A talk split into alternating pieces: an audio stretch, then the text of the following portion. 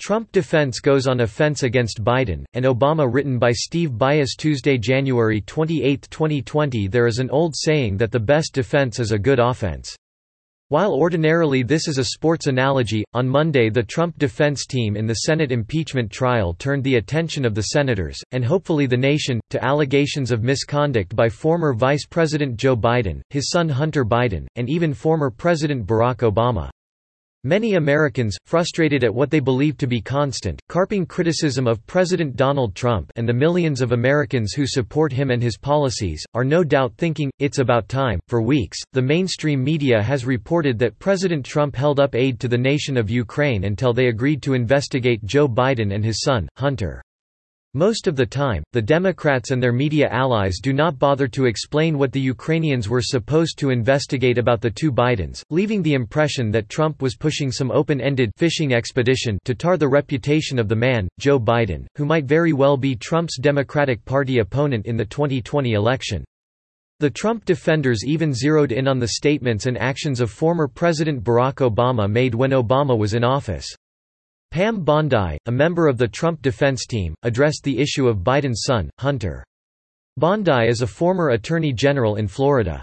She said it was a Democratic Party fiction that Hunter Biden's job in Ukraine raised no concerns in the United States while his father was vice president. Bondi told the senators, sitting as a jury, hearing the impeachment case against President Trump, that Hunter Biden was paid significantly more than board members for major U.S. Fortune 500 companies. The average American family of four during that time, each year, made less than $54,000. Hunter Biden had no experience in natural gas, no experience in the energy sector. As far as we know, he doesn't speak Ukrainian. Why was Hunter Biden on this board? The board of directors to which Bondi referred was of a natural gas company, Burisma Holdings.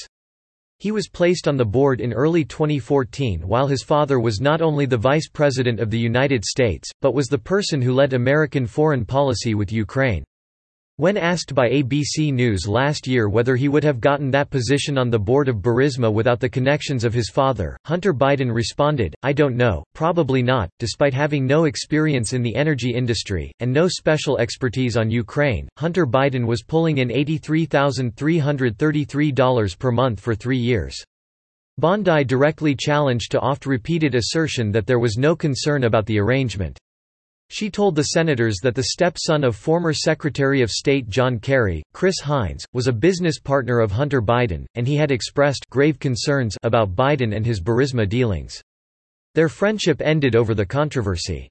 Bondi added, he Heinz was worried about the corruption, the geopolitical risk and how bad it would look, when Burisma was being investigated for corruption by the chief Ukrainian prosecutor, then Vice President Joe Biden demanded that that prosecutor be fired. He is even on videotape bragging to the Council on Foreign Relations a pro-globalist organization that he told Ukraine they either fire the prosecutor, or he would cut off the billion dollars in aid the United States was going to give Ukraine. Within a few hours, the prosecutor, the one investigating Burisma, was fired, the investigation ended, and the aid was released. Trump defense lawyer Eric Herschmann added, Does it merit an inquiry that a corrupt company in a corrupt country is paying our vice president's son $1 million per year? Did he know anything about the natural gas industry at all? Of course not. Herschmann then turned the Senate's attention to the actions of then-President Obama. Herschmann noted that Obama had a private conversation in March 2012 with Dmitry Medvedev, then President of Russia.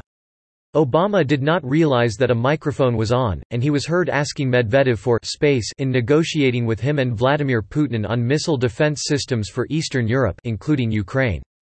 President Obama knew the importance of missile defense in Europe, Herschmann said, but decided to use that as a bargaining chip with the Russians to further his own election chances in 2012. President Obama used the powers of the presidency in a manner that compromised the national security of the United States. In summary, Herschmann asserted, the case against President Obama would have been far stronger than the allegations against President Trump. The hypocrisy of the Democrats in their accusations against Trump is obvious, after listening to these two attorneys on the Trump defense team.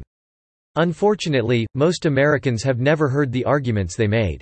The media is too busy reporting that Trump wanted the Bidens investigated, without bothering to explain what it is that the Bidens did.